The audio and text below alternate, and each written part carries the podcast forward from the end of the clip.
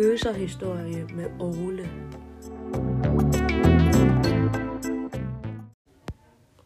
Der var en dreng, der hed Ole, og han står op klokken 4.00. Om morgenen, så ser Ole, at der er meget tåget udenfor, da han skulle gå i bad og spise morgenmad og skulle gå til sin første skoledag. Men det værste er, at Ole skulle gå til skole, at han bor midt i en skov. For skoven har været hjemsøgt i 15 år. Men Ole var lige glad og gik bare til skole. Da Ole er nået til skole, er der en sump.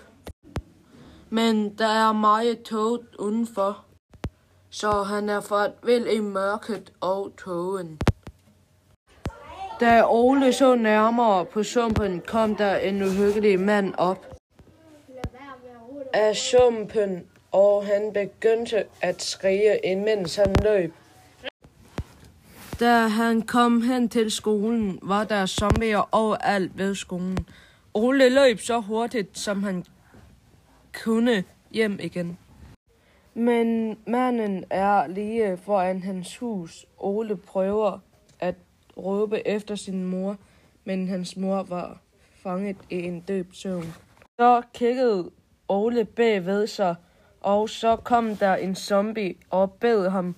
Så inden ser Ole, at det var bare en drøm.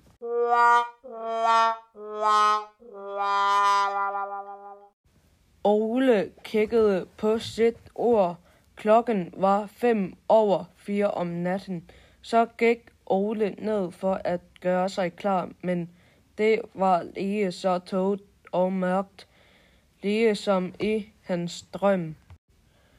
Han blev lidt bange. Han ville spørge sin mor, at hun kan køre ham i skole.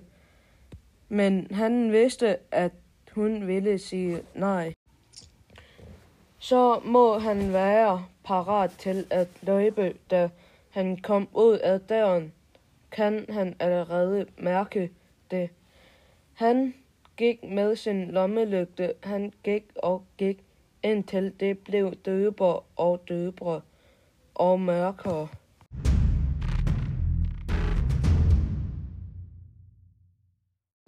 Han kunne se skolen, men ikke zombier, men sumpen var der.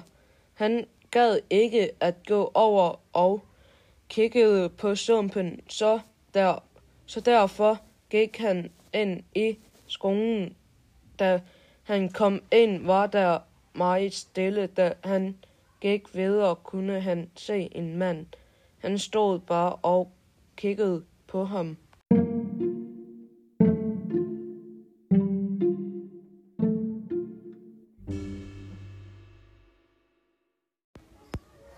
Da Ole råbte efter ham, er manden væk.